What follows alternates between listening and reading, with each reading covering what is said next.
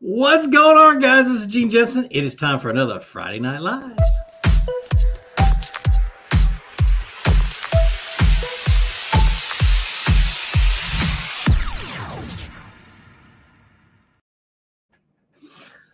So, what is going on? Man, sorry I'm getting about an hour late start. Um, I was fishing, so I wasn't going to get off the lake till dark until the game wardens kicked me off. Uh, actually, it was the park manager that kicked me off, but uh, the game warden was uh, out there to talk to me. Him and I are uh, uh, we know each other, so that's no big deal. Yeah, I was we were picking on each other pretty hard. That was a lot of fun. Anyway, what's going on, Lewis? How you doing, man? How you doing? If you guys are joining me from my podcast, welcome. Uh, you guys who don't know that, I'm on most. Um, I, you can find me on most podcasts except for Apple iTunes, and that's it. So you should be able to find me on all the rest of them. So goodness gracious, but uh, good to see everybody. Good to see everybody popping on here. What's going on? Ken said morning. you must be messed up, but but I don't know. Hello, Fluke. Hope you're doing well. Thanks, Lewis. Appreciate it. Tristan, what's going on? I was fishing at the public fishing area right down the road from my house, finishing up this month's KBF Challenge tournament. It was the last day. Um, I am currently in the lead by a whole lot. Uh, I've got 115 and a half inches in second place. Damien, he told me to give him a shout out. He's got 105. He caught a his he caught his new personal best today, so I'm proud of him. But uh, but yeah, it's it was pretty good. I think Jordan, as soon as he enters his last fish, he'll be in third or fourth. So it's been a pretty good month. 115 inches. That's a whole lot of big big fish. So I'll show you the one I caught today real quick. Let me pull it up. I cut the, caught this one this afternoon. Actually, it's the one on the thumbnail. But uh, uh let's get that one popped up. That's the one I caught this afternoon, 23 and a half inches. So somewhere around eight pounds, I, I think. I didn't put it on the scale. Water's so hot, I want to get them back in the water as soon as I can. So, so let's see. Ronnie Bowler, what's going on? Ron Abner, how you doing, man? Nicholas McFarland, how you doing? Uh, is this Georgia weather been good for you fishing here? I haven't had any luck this year. Very depressing. Um, it's been tough. It's been like a few bites a day, uh, but they've been good bites, good big big fish. Um, but uh, but yeah, it's been hot, miserably hot. I I go through about three or four of these a day, um, and so nuts, crazy. I haven't really fished as much as I wanted to either. I just hate being that hot. But uh, Aaron uh, Candigan, going on? How you doing? Um, what side should my reel be if I am right-handed? It's that's actually personal preference. I use my right-handed a bait caster. I, I reel right-handed, left-handed with my with my spinning reels. But uh, before we get rocking and rolling, I want you guys to remember we're doing that giveaway every single month. And this will be the last month I only promote it to the Friday Night Live. Starting next month, I'm going to start promoting it across the board, and there'll be a lot more people enter them, enter it. But uh, so you'll have a better chance of winning this month. But you go to my website, you buy a five dollar sticker. When you get it, you put it, you stick it on something. I don't care what you stick it on, but you take a picture of it, put it on Instagram, and use the hashtag hashtag stuck on fluke. That hashtag right there. Um, and then tag me. And then at the end of each month, I pick a winner, and uh, you win a fifty dollar gift certificate gift certificate to Tackle Warehouse and a $50 gift certificate to my website. And then uh, in May, late May, sometime in the spring next year, I'm going to pick a winner from the winners. So I'm going to put all the winners in a hat and pick them, and I'm going to come to your house and take you fishing. So that's how that's going to rock and roll. So stuck on fluke is what you do. So, uh, and there's my website, flukemaster.com. I hope you guys can remember that. Shouldn't be too hard. But uh, Laura V, thanks for the 10 bucks. I appreciate it. I will get to your question here in just a minute. But um, but anyway, so uh, we're getting into like mid to late summer down here in the south. I know you guys up north are already in late summer, starting to get into that fall weather. Uh, got a couple of hurricanes coming into the Gulf this week, this next week. Uh, should kick up the wind quite a bit. I'm going to be fishing probably Guntersville, but uh, the bass should still be out deep uh, on outside edges of grass lines, on long points and stuff like that. But uh, but yeah, it should be pretty good. I've been still been dragging a worm is all I've been doing, and caught some giants. This this is one of the best summers I've ever had, and I fished the same stinking bait every day. So, but all right, Laura, we'll get to your question. Hold on just a minute. Me get back to it. Right, she says, I having trouble catching fish in Kerr Lake. The water is 80, but the nights are in the mid 70s. What should I throw? Be honest with you, what happens this time of the year is the bass pull out on, on main lake structure, which means like points and drops, uh, ledges that are under the water. Um, in the evenings and early and throughout the night and in early mornings, they'll push up into shallow flats. They'll be along like laydowns and docks and things like that. Docks, they always docks always have fish under them. But um, the best thing to do is to just slow down. That's the difference between this year and every other year that I've fished in the summertime. Is I'm fishing so slow, you literally could eat a sandwich from the time I cast it to the time I make my next cast. That's how slow I'm fishing a Texas rig worm and I'm catching giant fish. I caught a nine and a half this week. I caught three, two or three over seven pounds and a bunch of fives and just dragging. That's all I'm doing. And so uh, that's just slow way down. You'll catch them.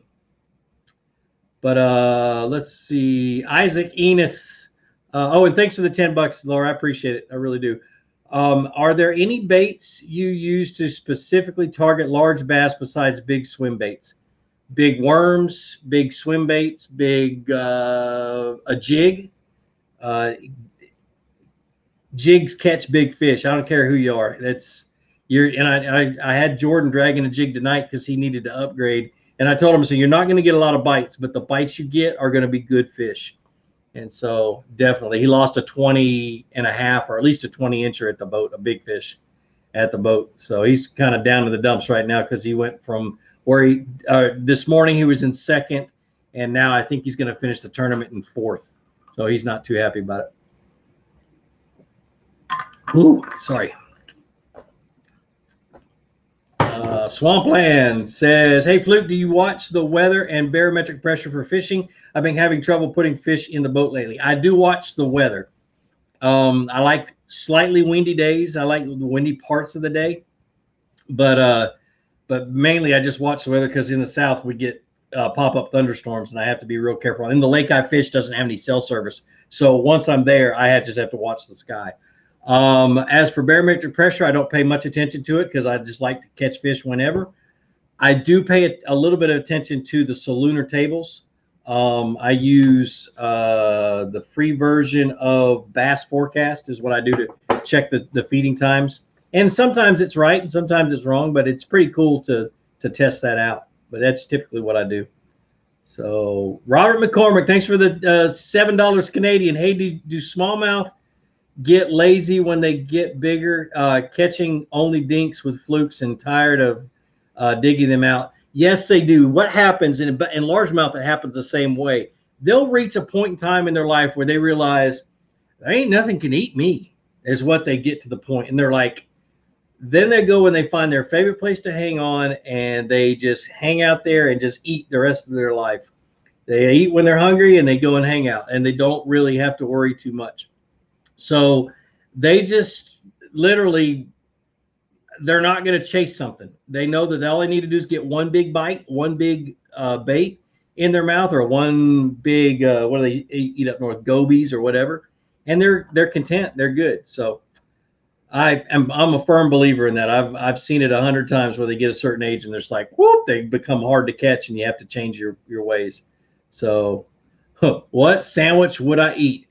Girl, this time of year, I would eat a tomato sandwich. Uh, literally, I love fresh tomatoes out of my garden. Uh, I always say it's a religious experience. But uh, Duke's mayonnaise on white bread with uh, a couple of slices of fresh tomato, and I'm good. And a little garlic salt. Yep. He said throwing worms. What color? Color really depends on the water clarity. If it's real clear water, I'm going to throw a natural color. If it's kind of stained, I can throw natural or I can throw dark. Um, but I usually stay somewhere in that range. Um, you know, pinks, reds uh, are good, but green pumpkin, black, black and blue, that kind of color is usually what I go to first. So especially green pumpkin, I catch. I think green pumpkin works in just about any water clarity. So, um, casual bass guy says I've never caught a fish offshore besides of uh, besides off the dam. They all come within 20 yards max from the from the bank in shade pockets and structure this summer. Uh, should I just stick to my guns or um, am I missing out? Um, it's hard to say. I mean, if you've got a boat, yeah, go go off, go learn how to fish offshore, learn how to find them on drops and on long points and that kind of stuff. Uh, that's where a lot of the big ones hang out. But uh, early in the morning, late in the afternoon, a lot of times those big ones are up shallow feeding. They're kind of cruising the bank outside grass lines and that kind of stuff. But uh, but yeah, if you're if you're having success, what I always say is don't leave fish to go find more fish. But if you're only catching dinks, you want to go find some big ones, go try something new and something different. So, what 13 rods should I get for a Texas rig and jig setup? Price doesn't matter. I don't like price doesn't matter because I'm a cheapskate. But uh, their seven foot three medium heavy is my Texas rig and jig rod. I have the Muse Black, which is their higher end rod. I have the new Fate Black, which is only like $85 or 80. I don't their prices are different in that um, in in the Fate Black. They start off at eighty dollars and they go all the way up to like ninety, depending on what model you have, but or, what uh, rod you get. But anyway, so seven foot three, um, seven foot three or, or seven foot four medium heavy is my favorite one, and that's what I've been throwing that one for three months on with a Texas rig and just having a ball. So definitely that would be what I would go for. Um, Let's see. Aaron uh, Candigan says, if we were fishing today at this time, what is the best lure in ponds for hydrilla? If I was fishing right now, dark, um, and I was fishing over top of hydrilla, I would be using, if the hydrilla wasn't sitting on top of the water, I'd be using something like a whopper plopper or a buzz bait. If it had already topped out and was sitting on the top, I'd be using a frog. Um, and a frog and a frog. So this is probably what I would be doing. So uh, reeling ramen, favorite sandwich. I already answered that one. Uh, Hunter, thanks for the 10 bucks. He says, uh, Gene, I fish a local oxbow and I'm catching a good number of fish in four to six inches of water, having trouble landing the bigger fish. Uh, fishing mostly a jig, 50 pound braid, seven foot medium heavy rod, eight uh, 8.1 reel. What are my what are my thoughts? If you're fishing 50 pound 50 pound braid and you're fishing jigs, I would not set the hook as hard is what I would do. Um, what happens a lot of times, and I learned this one years ago by by trial and a lot of error, is you set the hook hard when you don't have a lot of stretch in your line and you're fishing a jig, and you rip a hole in that fish's mouth wide enough to when that fish shakes its head or does anything crazy, it can pop that jig out really, really easy. I actually started going to fishing a medium heavy rod with a fluorocarbon line and then a a kind of a lighter jig hook than what I normally would on big thick jigs or big uh, heavy jigs. But uh, and just setting the hook what I call a reel set. You pull into them until your rod starts to bow, and then you jerk back with that line tight and it'll pop that fish's mouth open just enough to get that hook in and you won't rip a hole in it. So my buddy David Fields, thanks for the fifty dollars, man. I really appreciate it, dude. You're awesome. You're awesome. Uh, he said, "What's up? We need to get to uh, get together to build a big man yak, or get Luther to build a big man yak." Talking about Bonafide. I'll be in the I'll be the guinea pig. I'm not far for testing. oh, I want in on these yak tourneys. Uh, the demand is there. It is, man. It is. Um, dude, get with Southern Moon Outfitters. Seriously, go talk to them. Uh, see what he can do to to put you in one. I know how big you are. Uh, I've given you a hug or two, so it's definitely you're definitely going to need the biggest one out there. But I think there might be one out there right now that you can at least get in and try during a demo day don't be a pansy. Just get in it and have fun, brother. I appreciate uh, you're gonna have fun. Uh, thanks for fifty bucks, man. Uh, big uh, black bass angler. She says, uh, "Do you ever use white frogs, and in what conditions?" I use white frogs a lot, but I use them when the bass want them. Uh, and and it's trial and error. What I do is I, I have three different colors that I use for frogs. I have one with a black bottom, I have one with a yellow bottom, and I have one with a white. And I have a green pumpkin that I use, but I don't I, I don't try to figure out if the fish want it or not. I usually just use it when I already know they're on the frog. But anyway, so white, black, and yellow, and I'll I'll go between those until I get bit. Uh, sometimes they in like matted vegetation they want a black. Sometimes they want a yellow, um, and sometimes they want a white. But I, my favorite one in matted vegetation is black and yellow. But in open water, I tend to use white most more more than anything. So, dang frog fishing! I'm going to Guntersville this next week. I cannot wait. Oh my goodness! So uh, Bryce Stanton says he caught his uh, new personal best uh, of 5.7 on a chatterbait. That's awesome. Hey guys, speaking of chatterbaits, look what I got right here. I just got these in the mail today. This is the new Jabberjaw from 13 Fishing. If I can get it to focus on my hand. There we go. Oh, there it goes. It comes off again. Come on. Let me get my face out of the way. There we go. There we go. Jabberjaw. Look at the bill. It's metal. It's got these little metal cheeks that are right here, right there where the, the blade hits the inside of those metal cheeks. And it sounds like a chatterbait, but it's a square bill. And some guys are saying that they copied uh, 6th Sense, but I know for a fact they've been working on this for three years. And I and I, I don't think either company copied each other. I just don't think they both had the same idea at the same time, which is freaking crazy. But uh, but yeah, I'll put my reputation on that. There's I know that the uh, integrity of both companies, and there's no way either company knew what was going on or anything else. So, and if there is, I'm gonna get mad at somebody, but I don't think so. That's there's no way. They they like being or 13 likes being different. Um, any tips for fishing high pressure public ponds? Slow down and fish small small baits. Go go light line, spinning rod, and fish uh, fish small baits real slow. That's my best way. A Ned rig is a great bait to throw high pressure public ponds. So, uh, just bought an Elite 7 TI2 for my new canoe Frontier 12. Can't wait to slam out deep. That ought to be fun, man. Learn how to read a fish finder. That's the best thing I've done in years. And I'm still learning. I really am. Did I just no? I thought I saw somebody I knew. Let's see. Todd Jones from Facebook says, Would you use a fluoro leader when cranking? I got broke off yesterday at the same lake you were on. Thankfully, the fish shook the lure loose and popped back back up. My buddy Alan landed a six four pound while retrieving my lure. Dude, that's awesome. Yeah, I heard about that. Holy cow, I did. Uh, yeah, I saw the live video that he did about that six and a half pounder.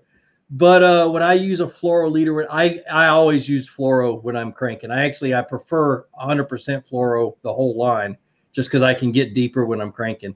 But if you're if you're using mainline uh, braid, yes, use fluoro leader mainly to keep that bait from getting wrapped around your braid during the cast because that happens a lot. If you have that stiffer fluoro, it doesn't happen quite so much. And you also get a little bit deeper with fluoro. So, uh, would you use a square bill for pond fishing? Yes, if I wasn't scared to lose it.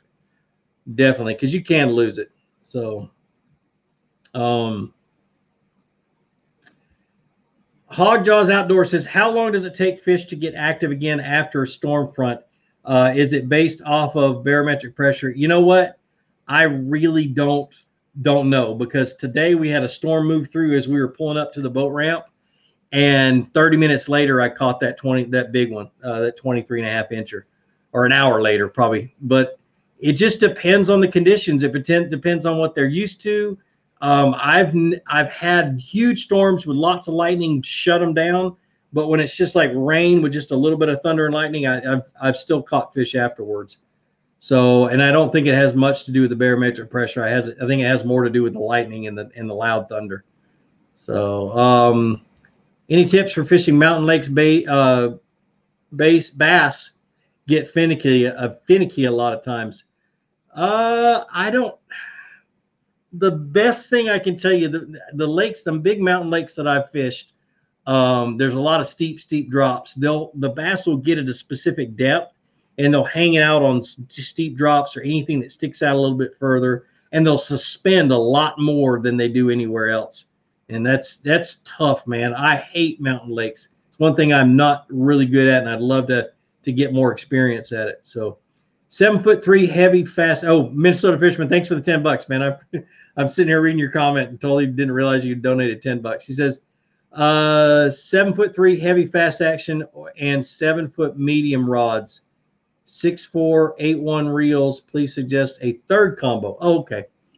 Um, seven foot three, heavy, fast. That's the one I'd have the eight one gear, eight one to one gear ratio reel on.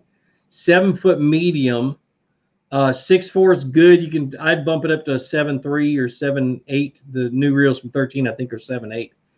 Um, and then a spinning rod. You need to get something like a medium action spinning rod that you can throw light line on and get, you know, throw shaky heads and light um, Ned rigs and that kind of stuff, and just catch the snot out of fish. That's what I would do. But you got a pretty good setup there. You know, a medium heavy wouldn't be a bad one either. Medium heavy, a seven foot one, seven foot two medium heavy would be a good one with an eight one to one gear ratio reel. Thanks for the ten bucks, man. I appreciate it. Y'all are awesome. You guys that donate, I, you just don't know. It means a lot to me and it really really does help out. It does. In the long run it really helps out. It doesn't look like it's a lot of money but it adds up and it's great. I really appreciate it. We do i i i use that to replace a lot of my camera gear as it wears out.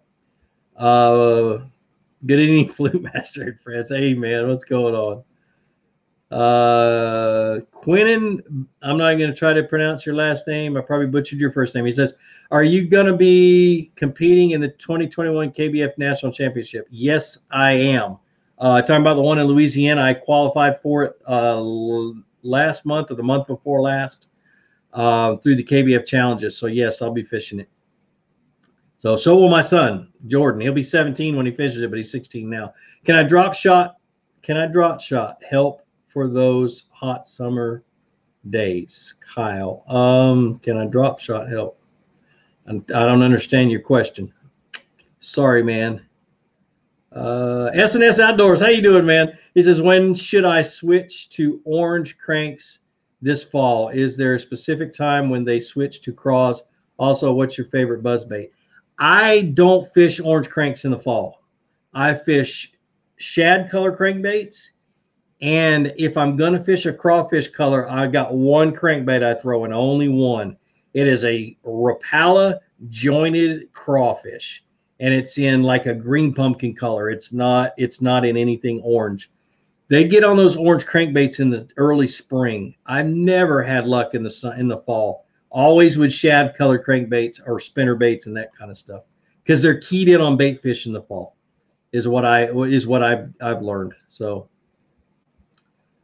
Garrett Cromer, what's the deepest you fish at lake at? I fish at Lake West Point, uh, where I live, or Eufaula. I have never fished West Point.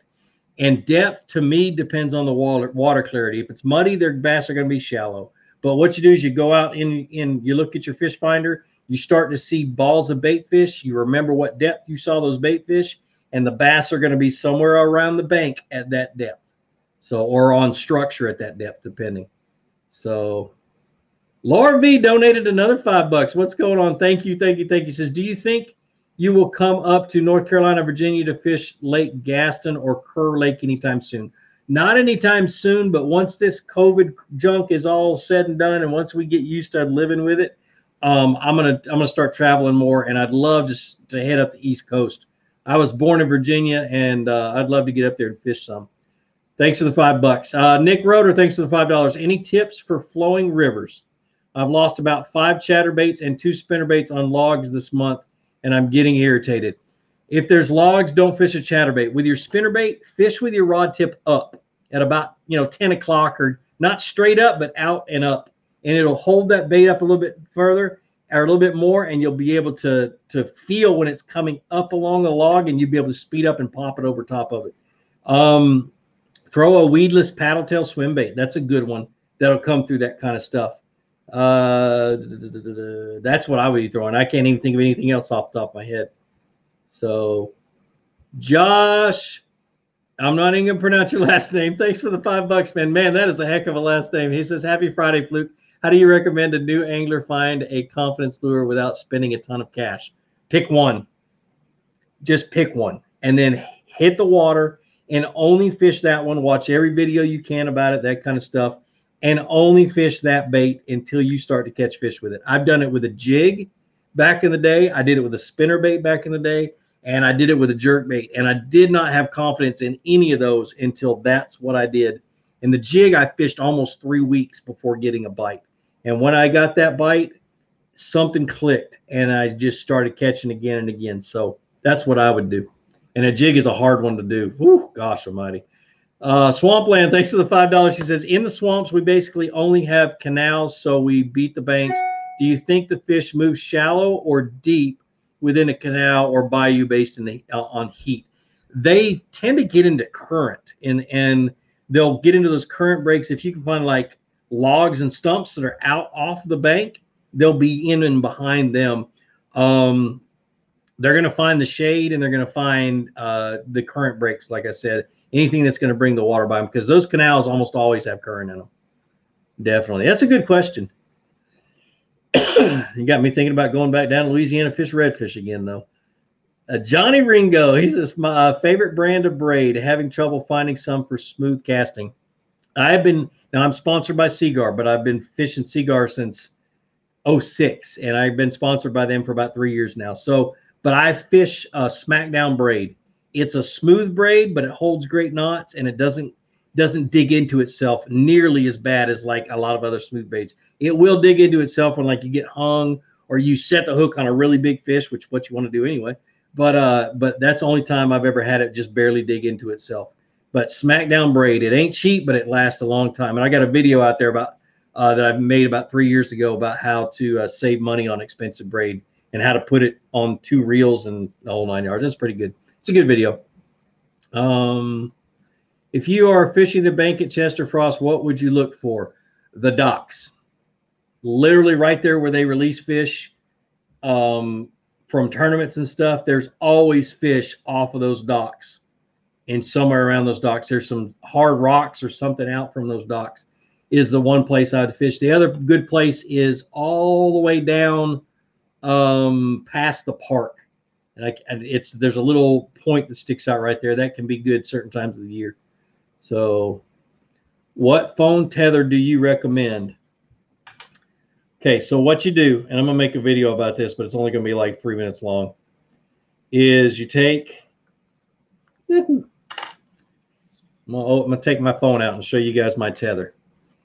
You get some Gorilla Tape, okay, and you take that Gorilla Tape, and you fold it. You you tear off a little piece, and then you get a piece of 550 cord. I wish I had Jordans because I actually did that to Jordans. Take a little piece of 550 cord about two, three inches long, rip the guts out of it. So it's just the just the outside shell of the 550 cord.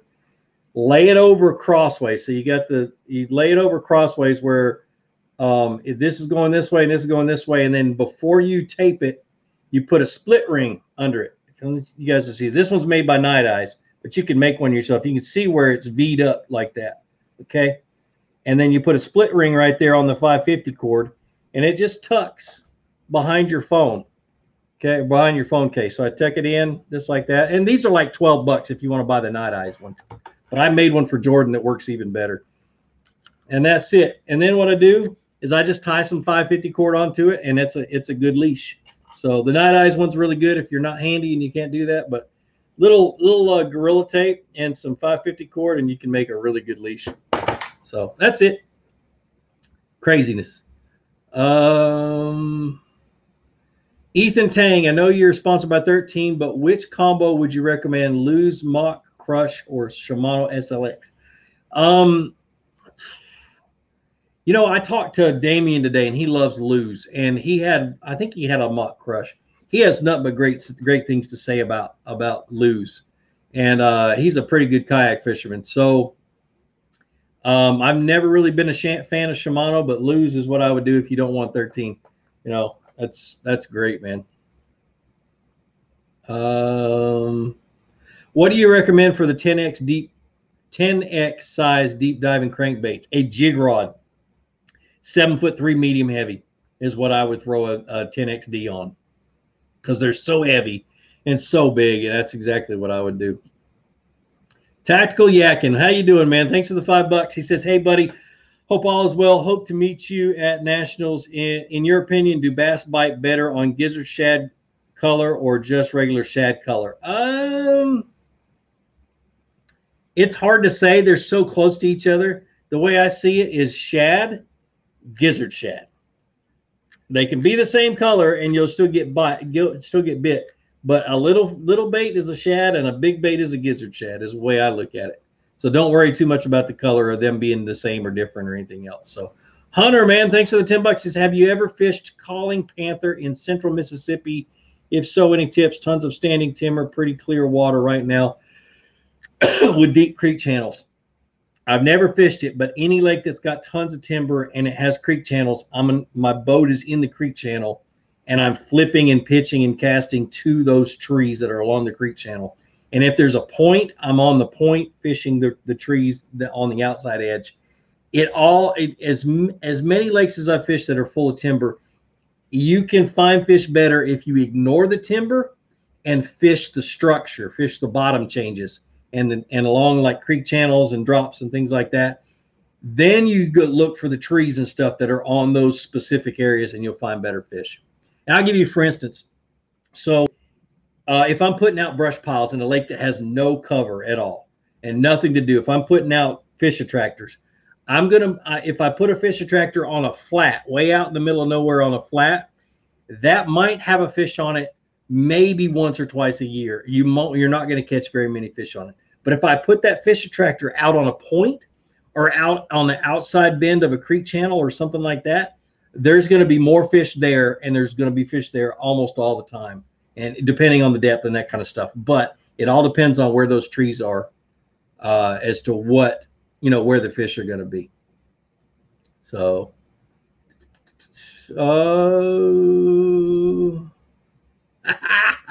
Joseph, he says, Hey, Fluke, I want to send you some barbecue sauce and rubs. Where do I send it?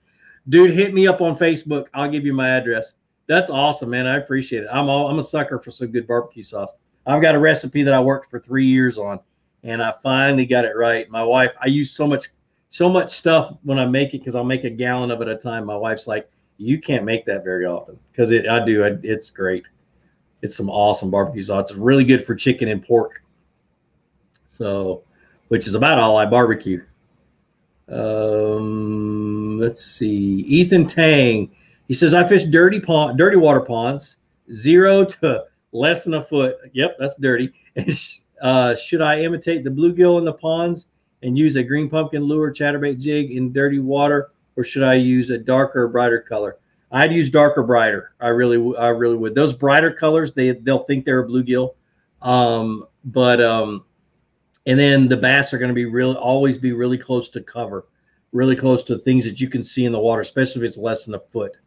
Uh, the deepest those bass will probably go is maybe eight feet, and so it's going to be a shallow water lake. So, and they don't like to get too far away from things they can they you know they can see. They want to be able to see something. They don't like to be out in the middle of nowhere and not be able to see. Um, East Coast Fish Whisperers. Hey, I like that name. It says, "Hail from Maryland. Uh, what would be the top three tips for a person trying to learn offshore points deep flat fishing this season. The number one tip, number one, is learn how to read a a, a, a lake map or a topo map. Number one, that is one of my best skills. I luckily I learned when I was a Boy Scout, and I it got me through the Army. It got to me a lot of stuff. Got got me through a lot of stuff. But fishing, I'm a map fisherman. I very seldom do any offshore fishing without looking at the map and studying the map first. Learn where those fish will hold on a point. And every time you catch a fish and you go back to your map and you mark where you caught it. And you can do it on GPS on your fish finder now, but even if you have a paper map, I would mark where I caught it and it would give me an idea of where those fish like to see like to be. That's the biggest tip. Uh, big another one is learn how to fish a Carolina rig and learn how to fish a deep diving crankbait. Those will be your key baits for deep, deep stuff. So, All right, let me take it. Let me get a drink before I get to you, Robert. Throat's getting dry. Robert Thomas says, I fished the back, and thanks for the five bucks, man. I appreciate it. He says, I fished the back bay, the back bay in Virginia, and it is brackish water, but there is big fish in there. I'm having trouble finding the fish in the grass. Fish the outside edge or the inside edge of the grass. I rarely get more than two feet inside the grass unless something blows up and lets me know they're further in there. I'm almost always right on the outside edge looking for little indentions and bumps and, and points sticking out and that kind of stuff. Or I'm flipping maybe a foot inside because the bass that are active and that want to feed are going to be sitting on that outside edge because bait fish are going to be swimming by and they're going to be eating the bait fish as they swim by. So it's like a fence. You sit next to the fence and it and it funnels all of your food right past you. So, whoo, what are good spinning reels? Honestly, I think Shimano makes the best spinning reels on the market. Uh, Lew's is still trying to figure things out. So it's thir- 13's got some good ones. The the prototype X is what I use. They're two hundred dollars a piece. They're really good. The KP, is it KP? Or no, the Creed. The the Creeds are really good, like entry level to mid or you know to medium range. They run from forty to eighty dollars or forty to hundred dollars. Um, they're really good. I love them. Uh, they got they got metal housing and stuff like that. They feel better than they are. But if you're going to looking for the best on the market, it's Shimano. But you know they they figured that out. Um, I don't know if Okuma still makes good spinning reels. They used to. They used to make really good ones, but I haven't tried them in years. In muddy water, I've always had good luck with a KVD chartreuse with blackback square bill. Yes, it's one of the first things I throw in muddy water is a chartreuse with blackback square bill. Definitely man, you guys that are donating, you guys are awesome. I appreciate it. Matthew Foreman, thanks for the 10 bucks, man. He says, uh, Hey, Gene, thanks for all you do, man. Been fishing weightless soft plastics here in West Virginia and keep having problems with the bass swallowing the hook. Yep. What am I doing wrong? You're fishing a weightless worm. Uh, it happens, dude. It really does. The um, you might want to to keep your line just a hair tighter and just focus a lot and and but they take it down so deep so fast um, there are videos out there and i've done a one but it's part of another video that where i show how to take a hook out of a gut hooked uh, fish do a search for that because there's a there's a graphic out there that i learned from that shows you how to take a pair of pliers and and get that hook out without killing the fish and i do it all the time now well, I haven't gut hooked a fish, but maybe once or twice this year, but it's not hard to do. So yeah, dude, Carolina Rigs famous for that too. Thanks for the ten dollars, man. Jeremy, thanks for the five bucks, he man. He says, hey, hey, man, new to bass fishing, have a finesse setup and a heavy braid setup, but need a combo to run fluoro. What rod type would you rec- would you recommend? I got hiccups. That sucks. Um,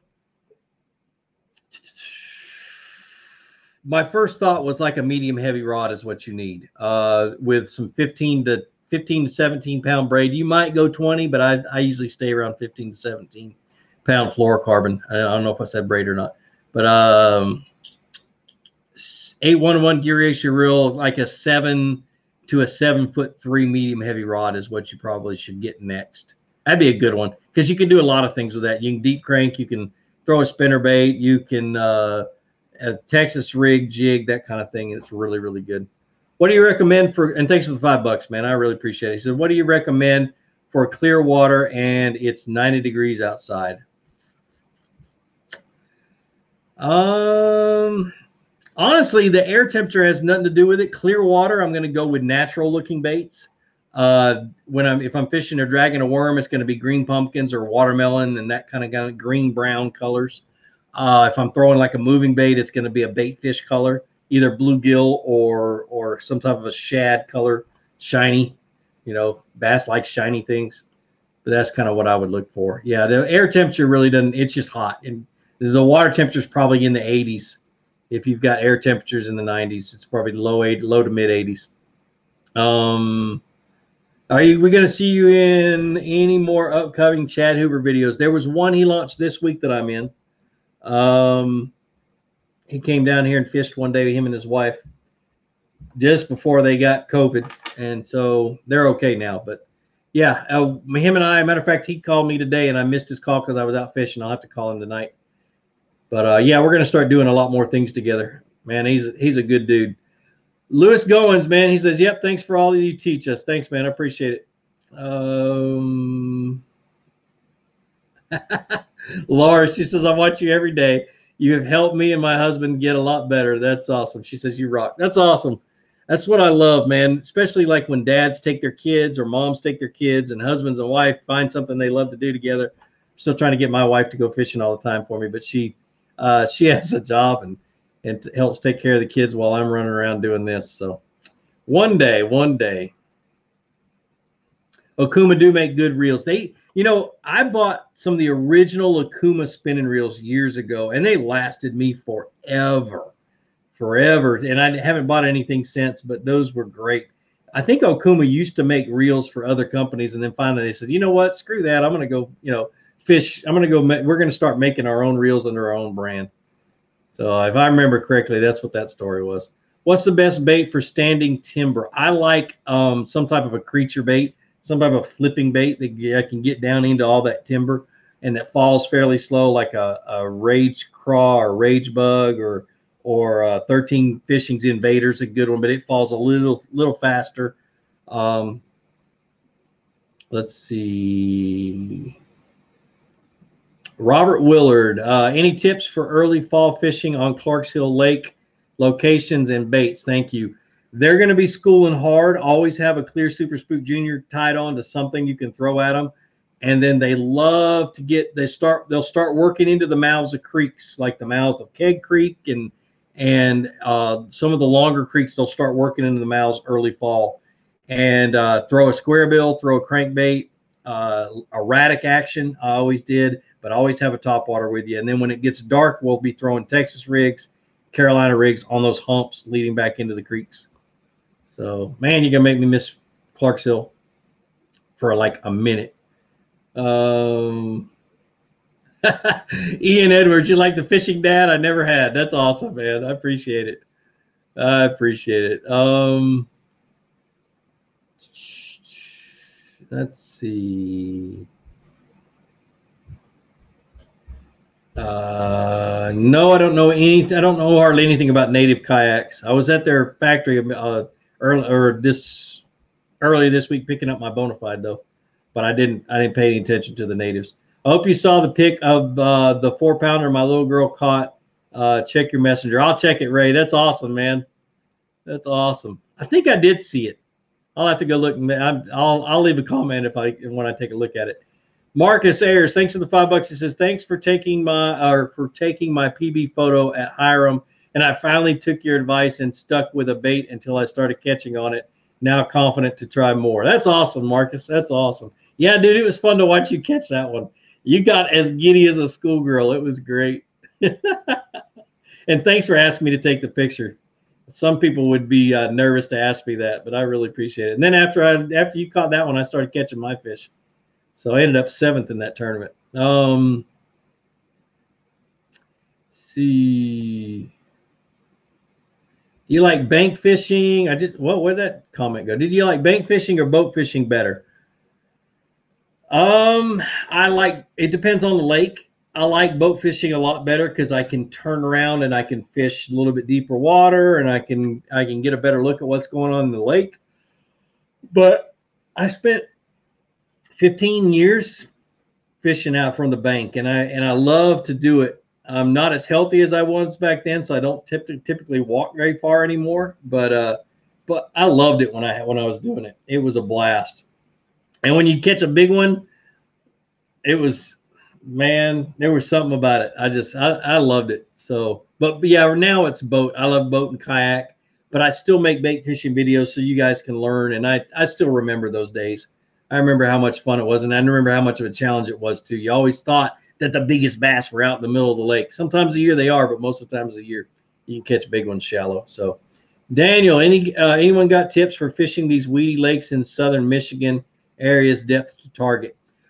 I always look for the grass that sticks out the furthest, and I'll start there and I'll work my way along the edge of the grass. and I'm looking for life in the grass, the most life that I can find, crawfish, baitfish ticking, that kind of stuff. And you'll find bass the more life you see. So vet for bass, what's going on, man? Said West Monroe, Louisiana. What would you throw during this time? Uh, it all depends on the conditions of your lake. If it's West Monroe, I'm thinking you're looking at dark colored water. Um, I love a white spinner bait. I love to fish dark colored worms is another good one, or some type of dark color soft plastics.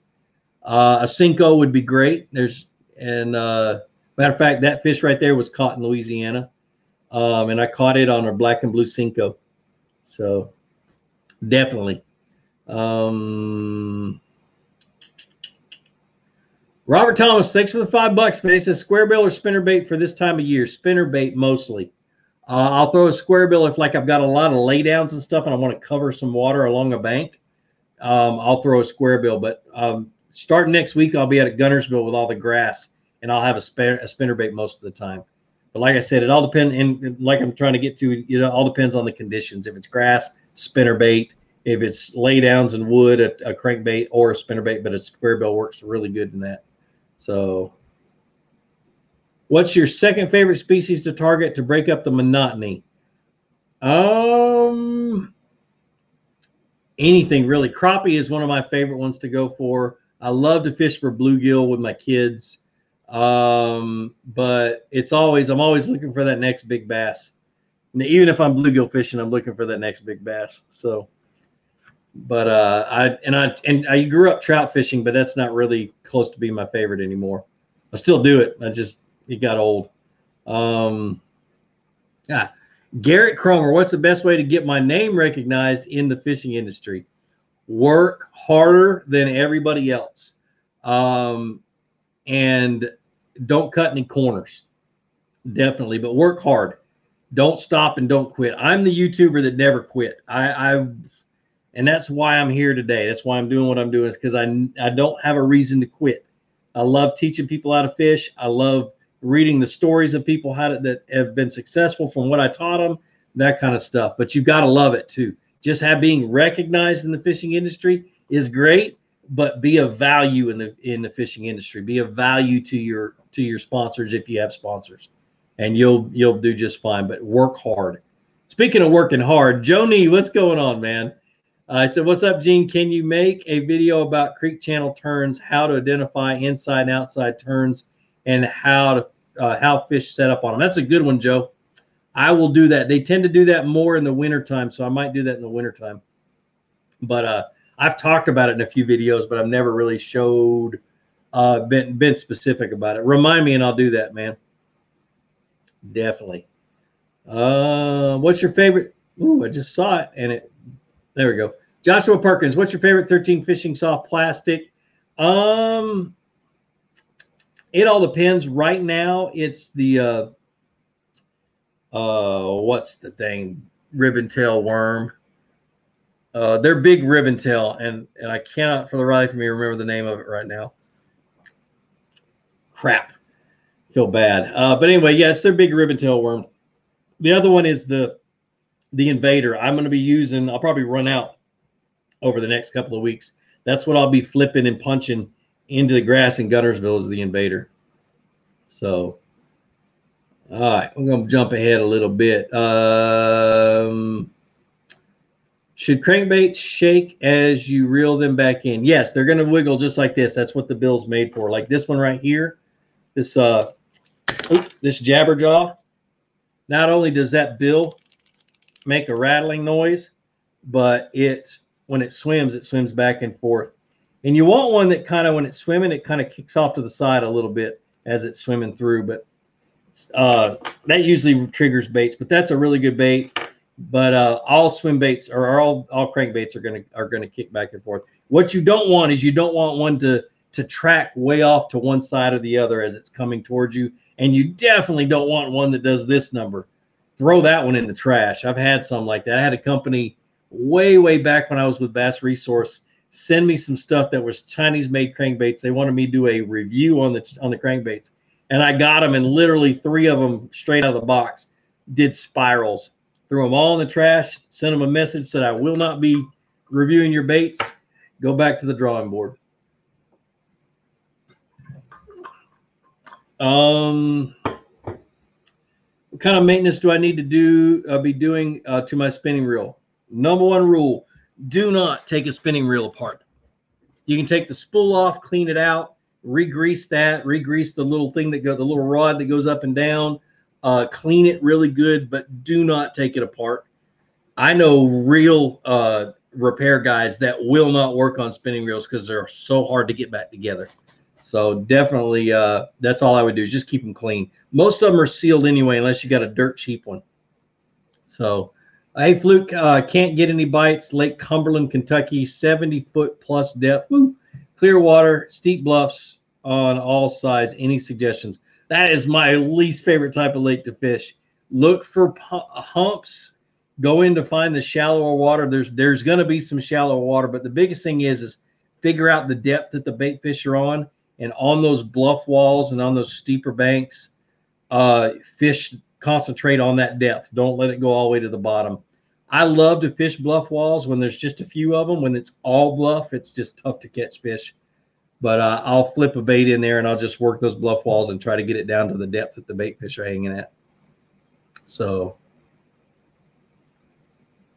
when do I fish green pumpkin black flake and green pumpkin magic? Let's get the green pumpkin out of there and I'll just talk about flake in soft plastics, no matter what the color is. If it's sunny, I'm going to have something that's got shiny flake. Uh, I just have a little bit more confidence in that. If it's not sunny, I'll have some. It doesn't matter. I'll I'll have something that's usually got black flake or some type of a, a, a just a plain colored flake.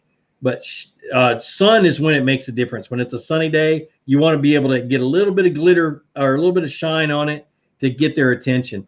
Uh, a little dip in JJ's Magic works good. Works too, like some chartreuse. Dip it in the tail. That's one thing I've been doing this week that I haven't been telling anybody because I wanted to wait till this tournament was over. Every worm that I fished the last three months, the tails dipped in JJ's Magic. Every one of them. Uh, it either chartreuse or clear. But I that huge thing, and I'm going to do a video about it. But that's how I've been catching all these giants. Is just make you know you get you get to the point where you'd be dragging a worm and you'd get bites, but they wouldn't bite it and they wouldn't hang on to it. Just dipped it in JJ's and I started catching them. And from then on out, I'm like, yeah, why did I forget to to, to do that? So, uh, ever fished Percy Priest in Nashville? I have not. Um, I've nope. I've been to it. Chad Hoover used to live on it, but I've never fished it. Where do you fish a chatterbait versus a jig in dirty water? I almost always fish a chatterbait when it's grass in the area, uh, when it's a grassy lake. Um, a jig in dirty water, I'm going to fish a jig in um, in shallow cover on hard bottom and that kind of stuff. What in the world? Sorry, my message messages just popped up for some reason. I didn't even hit anything. Let me get it out of the way. It keeps popping up. Um, all right, there we go. But anyway, so yeah, that's a jig is going to be hard bottom, going to be uh, shallow cover, and then chatterbait's going to be around grass, just because it comes through grass better. So when do you fish? Oh, I already answered that one. Um,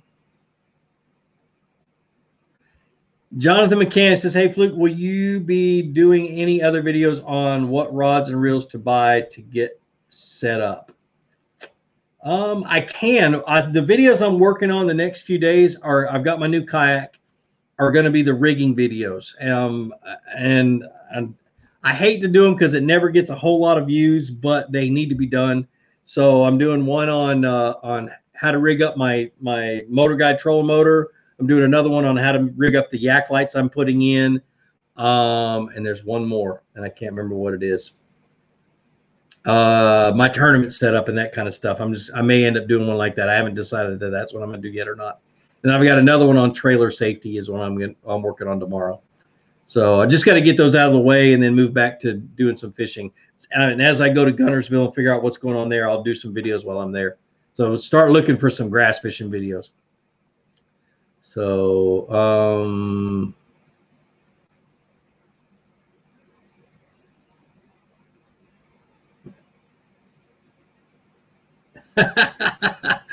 now JB Bassard, understand. He says on Lake Sinclair, swinging for a last minute upgrade or two, and yeah, you got till midnight, bro. And uh, listening while I fish, need two 20 inches to make it to third. Uh, no catching that guy in first place. You, yeah. Good luck. uh, not that I'm being a, a hothead, but I got some big fish this this month. I caught a 23 and a half today. So, um, yeah, dude, throw something big. I haven't fished Sinclair in years. I'm just glad Sinclair's finally putting big fish out. Back when I fished it, it was a horrible lake. But good luck, man. Really, really hope you. I hope you get fifth or yeah, fifth because Jordan is in fourth, my son. So um, I'm rooting for you to get fifth. Uh, only catching dinks in my pond in Pennsylvania. I know there are big ones there. Um, tough to use jigs without getting hung up. How can I catch the big ones? Um, can't fish a jig without getting hung up. How can I catch the big ones? Do what I've been doing. Big worms, man. Drag a big worm on like a three eighths ounce Texas rig. Um, see what happens. You really do. Um, Pennsylvania, they have a lot of crawfish in those lakes too. So don't be afraid to throw on like a, a green pumpkin rage craw or something like that and try to drag that around. So another good question, Derek. Uh, how how often do you switch lures? No bites in ten casts. Switch. Uh, I feel like I change out too often. So one of the turning points in my fishing when I went from having days where I zeroed a lot, and having a lot of days where I where I zeroed to having very very few days where I zeroed, and the change was I became I got to the point where I could recognize very very quickly when I had lost confidence in something, whether whether it was the spot I'm fishing or the bait that I'm using. I lose confidence and I'm like, switch goes off and I need to change and I do it immediately. I don't say, well, I think I can catch them a little bit more with this one. Uh, I'm just going to fish this one a few more casts. Nope. I put that sucker rod, that stinking rod down on the on the boat or down, grab another one or tie on a new bait, and I'd go right at it. So it's not a number of casts. It's all up here in my head. Um, I'm also a, a, an experimenter. So like I'd be fishing with a buddy of mine. He'd be in the front of the boat catching fish. I'm the one that's going to change and try to try to figure out how to catch them better I do a lot of that. But the biggest thing is is is recognize when you lose confidence and switch over to something else. So and I and a lot of times when I'm when I lose confidence, I'll change from like a bait, a moving bait to a bottom bait. You know, I'll go back and forth between the two until I figure out what kind of a mood the bass are in. Because bass are very, very moody, and you'll learn that through the years as you guys get better and better. So they are some stinking moody fish. Um, come fish off my 125 foot 120 foot yacht woo i won't be fishing i'll be hanging out chilling looking at the sun watching somebody else fish off of something that big um oh my goodness somebody's on the willamette river uh mr mitch fishing uh i'm flipping for smallmouth on the willamette river what bait would you use a tube um or some type of a actually I would use something the the invader from 13 would probably be good because it falls faster. There's not a whole lot of kick to it.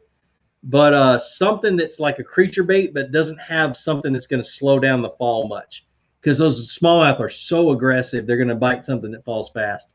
But yeah, dude, I used to live in Oregon, so I fished the I fished the Willamette a lot for steelhead and salmon back then, but it wasn't a whole lot of small. I didn't know they even know there was smallmouth in it. So that's awesome. That's awesome. I lived up in Salem and I lived down in uh, in uh, uh, Eugene a little bit too. Uh, let's see. So before we ask a few more questions, uh, you guys remember my giveaway. You can go to my website, flukemaster.com, buy a sticker for five bucks. It's only five bucks. And then get, when you get on Instagram, if you don't have an Instagram account, just create one just for this.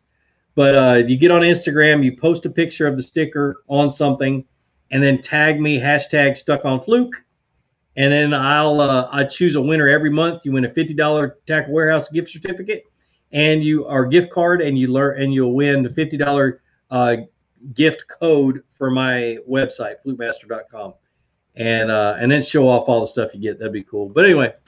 And uh, I'll pick that winner, and then the winner from each month going to a hat next May and I pick a winner and I go to your house, pick you up, and we go fishing for a day or two. So, all right, let's get back to the questions. Uh, is there any credence to fishing a shady side of the lake or the sunny side, or do bass only go off a structure depth? Yes, fish the shady side as long as you can. There are times, especially in the fall, where bass in the er, in the spring after the spawn, where bass will hug to that to that shade until the last minute and then move out deeper. Um, so yeah, there is a lot of credence to it. If there's a if there's grass, they'll stay in the grass because the grass gives you shade. But I'm always going to try to fish that shady current or that shady current, that shady side of the of the lake as long as I possibly can. So, um, what type of rod and reel would you recommend for someone who is pick who is picking up the hobby? A medium spinning rod is number one. Um, mainly because you can fish a lot of light stuff, and it's just it's just a fun fun rod to fish. You can do a lot of different things. If you're going to fish a lot of heavier baits, go to a medium heavy. But most of the time, where people when people are starting, they're throwing smaller stuff um, and stuff that's less than a quarter ounce or less, and that kind of stuff. So a medium spinning rod is what I would start with, and then graduate to like a bait caster and teach yourself how to fish it uh, medium heavy bait caster would be really good. But that's where I would start. Thanks, Ricardo. Appreciate it, man. One last question. Um, let's see.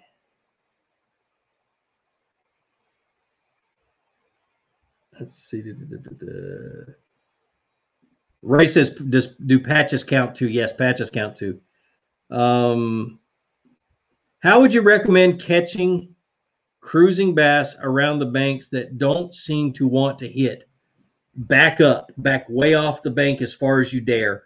Um, and before, as you're approaching the lake, make cast out there where you're going to be standing, and then move close to the lake or close to the shore and cast along the along the shore. Uh, throw a spinner bait. Throw a, a, a fluke is my favorite to do it. A weightless fluke, just jerking it around but uh, the biggest thing is, is you don't want them to see you, so back off a little bit and make those casts, or wear camouflage. I used to do that all the time. Wear a lot of camouflage uh, when I did that. But uh, definitely, that's what I would. That's what I would do. Just be real careful about how close you get to the bank. You don't want them to see you. So, all right, guys. I'm sorry if I missed some questions. You guys know that it's just hard to keep up. I really appreciate all that you've done. Those who donated, I appreciate it. I thank you. That's going to go. That's going to help big time.